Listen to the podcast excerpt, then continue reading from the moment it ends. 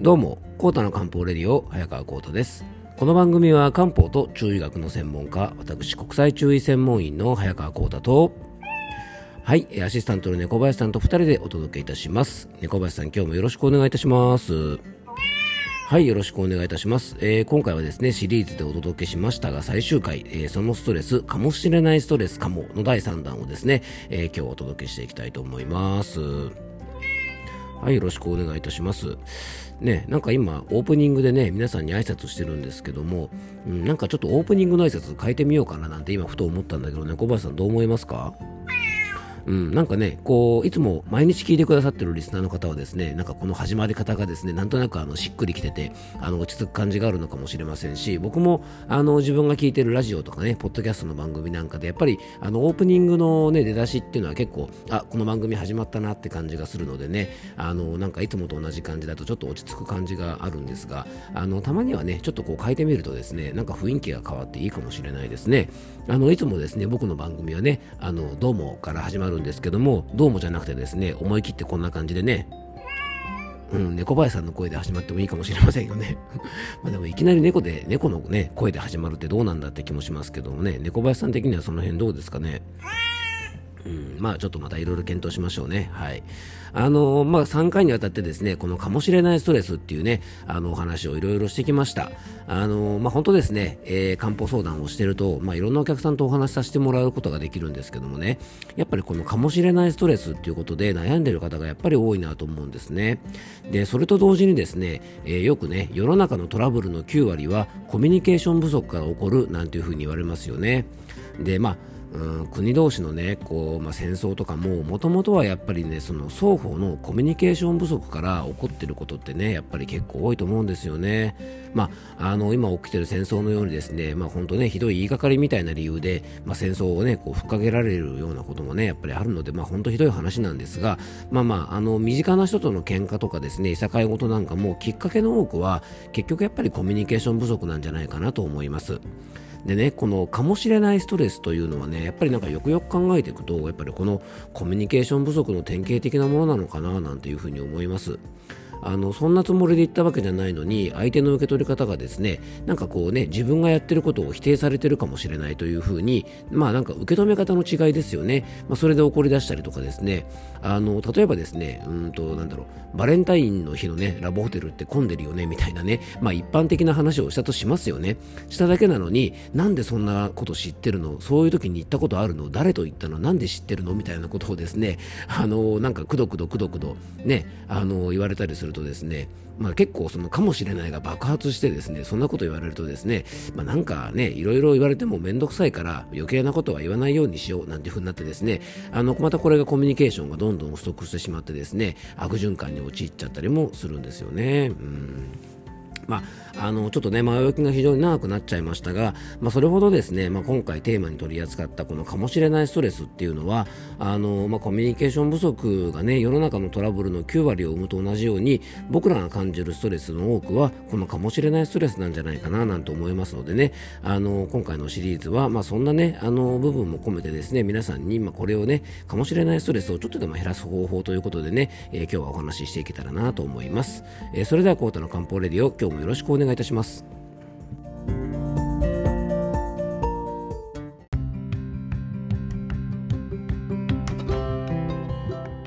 はい、えー、それではですね、今日の本題の方に入っていきたいと思うんですが、まあ、猫林さんね、まあ、さっきこう、ちょっとね、あの、例えで出したような話なんですが、こう、やっぱ疑われるというかですね、あのー、なんかそういう風な感じで、何々かもしれないとかね、例えば嘘をついてるのかもしれないっていう風にですね、やっぱりあの、こうね、かもしれないストレスで思い込んで、まあ、疑われたりしてですね、まあ、こう、嫌な思いをすることって結構あると思うんですよね。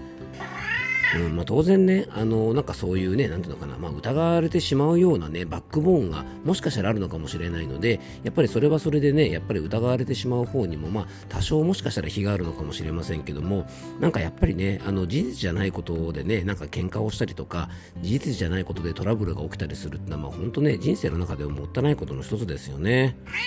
うん、猫林さんだってね、そこにあった鰹節食べたら猫林さんでしょうなんて言われたら、ちょっとね、食べてないのに言われたら心外でしょ？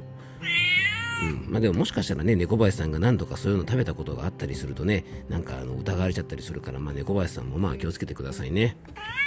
はい、ということでね、なんか、まあ、くだらない話をしないでね、あの、本題の方にやっていきましょう。えっと、かもしれないストレスというのはですね、不安とか心配とか、まあ、怒りとかね、そういったものから発生する可能性が多い、あの、ストレスなんですが、あの、なんとかな、なんかすごく悪いことみたいなイメージでね、ずっと僕もお話ししてきちゃったかもしれませんが、決して悪いことばっかじゃないんですね。例えばね、今、こう、新型コロナウイルスに感染するかもしれないというね、不安を感じることで、僕らはしっかりと予防をしたりとか、まあ、行動をですね、抑えて安全に暮らすことができます。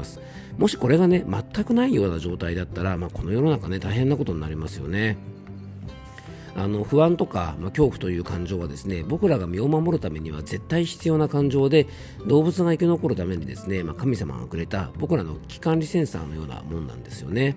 まあ、でもね、それがあんまり過激になりすぎたり、ある程度ね、こう不安対策をしても、まあ、そのセンサーが停止しない状態だとですね、際限なく不安が降りかかってきて、僕らの心と体にまあ悪影響を及ぼしちゃうんですよね。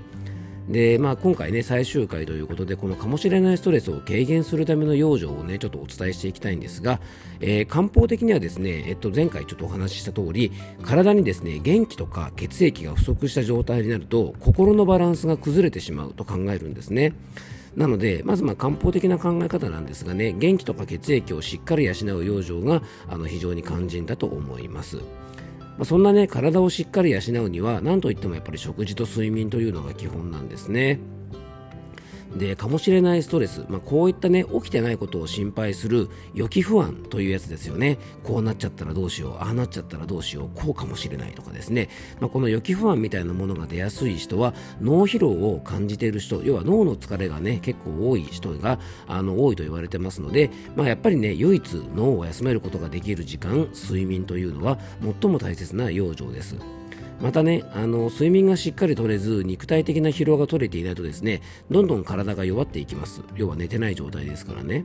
で体の弱りは心に危険信号を送ります。要は寝てなくて体が弱っていくと今あんたの体はピンチだよということでね、えー、危険信号が送られてきます。そうすると危険信号ですからね自分の身を守らなくちゃ今はピンチなんだということで、えー、反応が過敏状に起こってですね余計に不安とか恐怖を感じやすくなります。それでね結局あのかもしれないストレスというのを増やすんですね。なので日頃から睡眠の質が悪い方はですね、えー、日光にしっかり朝当たって体内時計を整えつつ寝るちょっと前にですね湯船にゆっくりねあの使ってですね体温を少し上げた状態で、えー、布団に入るとですねその熱がちょっと冷めてきた時にいい感じでこうね眠気があの感じることができて深い睡眠をあの取れることもね結構できますからちょっとねこうで寝やすい体作りとかあの体内時計を整えるなんてこともねちょっとしてみるといいかもしれません。あと日中ちょっとしたウォーキングとかね、あのー、結構デスクワークとかが多くてあんまり日中体を動かさない方はですねちょっとウォーキングとかを休憩時間にするなどしてあの適度な肉体疲労をねあの感じておくと睡眠の質というのももっともっと良くなると思いますのでこのかもしれないストレスを感じていてちょっと睡眠の質が悪いなとかそういえばあんまり睡眠とってなかったなって方はまずあの睡眠をしっかりとるように心がけていただきたいと思います。そしてですね食用生ですね。で食用場では心にねちゃんと血が届くように、えー、薬膳の世界ではね血を補う食材を取るといいと考えます。で薬膳ではですね、まあ、血の色が赤色なのでね、まあ、この辺はすごくシンプルで赤色の食べ物を食べるとねあの血液を補うなんていう風に薬膳では考えますから、まあ、人参とかねパプリカとかイチゴとかあとマグロの赤身とかですねあのお魚の鮭ですねあとあのお肉でも赤身の部分なんかをねこう積極的に食べたりするのがあのおすすめかもしれません。あと夏目とかねクコの実とか割と手軽に入りやすいですね薬膳素材なんかをおやつ代わりに食べたりとかあの料理に活用。あのスープとかね炒め物なんかにちょっと入れてもねすごく美味しく食べれるので、まあ、そういった食材なんかをね活用するといいと思いますしあの一般的なねあの食材でおすすめなのは鶏肉がすごくおすすめなんですね。で鶏肉はあの気血を補ってくれる、まあ、元気とか血液を補ってくれる代表的なお肉で豚肉とか牛肉に、ね、比べるとあの消化も結構いいのであのすごく、ね、柔らかく煮込んだ状態で鶏肉なんかを食べるというのはこのですねかもしれないストレス要はね心とか体が弱って警戒心が強まってかもしれないっていう風にあの強く出るようなですね、まあ、こういったストレスの時には鶏肉なんかをね上手に活用するといいんじゃないかなと思います。まあ、このかもしれないストレスに限らずですね、まあ、ストレスを感じるときはあのちょっと考え方なんですけどもねどんな種類のストレスかということをいつも考えましょうって僕お話ししてますですぐにね、まあ、こういうストレスフルな時というのは冷静になれないかもしれませんがよくよく考えてみるとですねこのかもしれないストレスとかもこれってねまだ全然起きてないことだし実際に起きてないことだよねっていうようなことがね多々あるんですね。でそんなねかもしれないで不安を感じているときはですね,、うんとね単純作業みたいなねあの確実に前進していることが分かるような作業とか趣味などに没頭するとですね意外とこういう不安を感じにくくなります。あのなんか手紙を書くとかですねなんか草むしりをするとかですね何かを作るみたいなねあのなんかなんだろうあのジグソーパズルとかもいいかもしれないですね、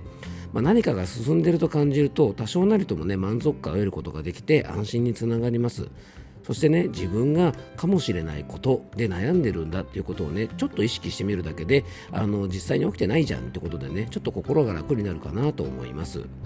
えー、3回にわたってですね最近感じている方が非常に多いなと僕も感じたこのかもしれないストレスについてね、えー、お届けしました。まあ、あの春は何かとねストレスが多い時期でただでさえ外からのストレスが多い時期です。あの自分で作るねかもしれないストレスだけはできるだけ減らしてですねあの笑顔でねあのこの過ごしやすい春をあのぜひ楽しく、えー、過ごしていただきたいなと思います最後に僕からご案内がありますのでよかったら最後までお付き合いください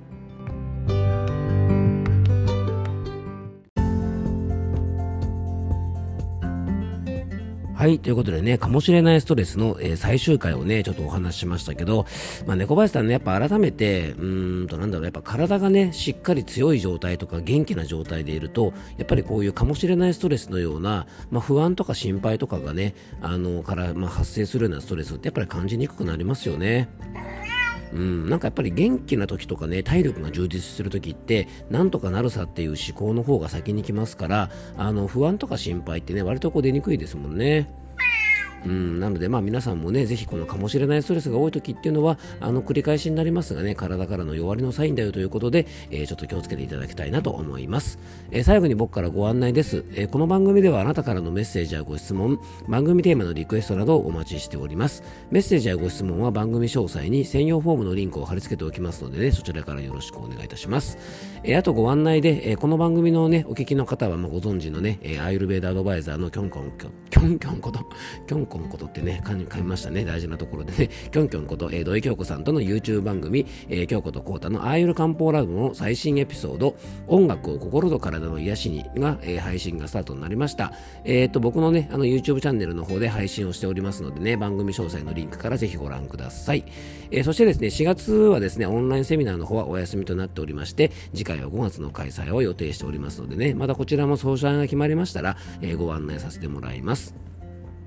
はい、えー、ノートのオンラインマガジン、早川幸太の漢方ラボでは、えーと、私、早川幸太が人生を楽しむための漢方的養生法を中心に、えー、心と体の健康のサポートになる記事を毎日投稿しております。月額500円でね、すべての有料記事と、えー、マガジンメンバー特典としてですね、4月はちょっとお休みになりますが、あの、開催月はですね、漢方のオンラインセミナーに通常参加費1000円ですがね、マガジンメンバーの方は無料でご参加いただけますので、僕が番組でお話ししているような美容とか健康に関する情報を、あの、文章で毎日読みたいなという方とか、まあ、オンラインセミナーに参加したいという方は、とってもお得なノートマガジンとなっておりますのでね、えー、ぜひね、あの、興味があったら覗いてみてください。番組詳細の方にリンクを貼り付けておきます。えー、今日も聞いていただきありがとうございます。どうぞ素敵な一日をお過ごしください。漢方専科サーター薬房の早川幸太でした。では、また明日。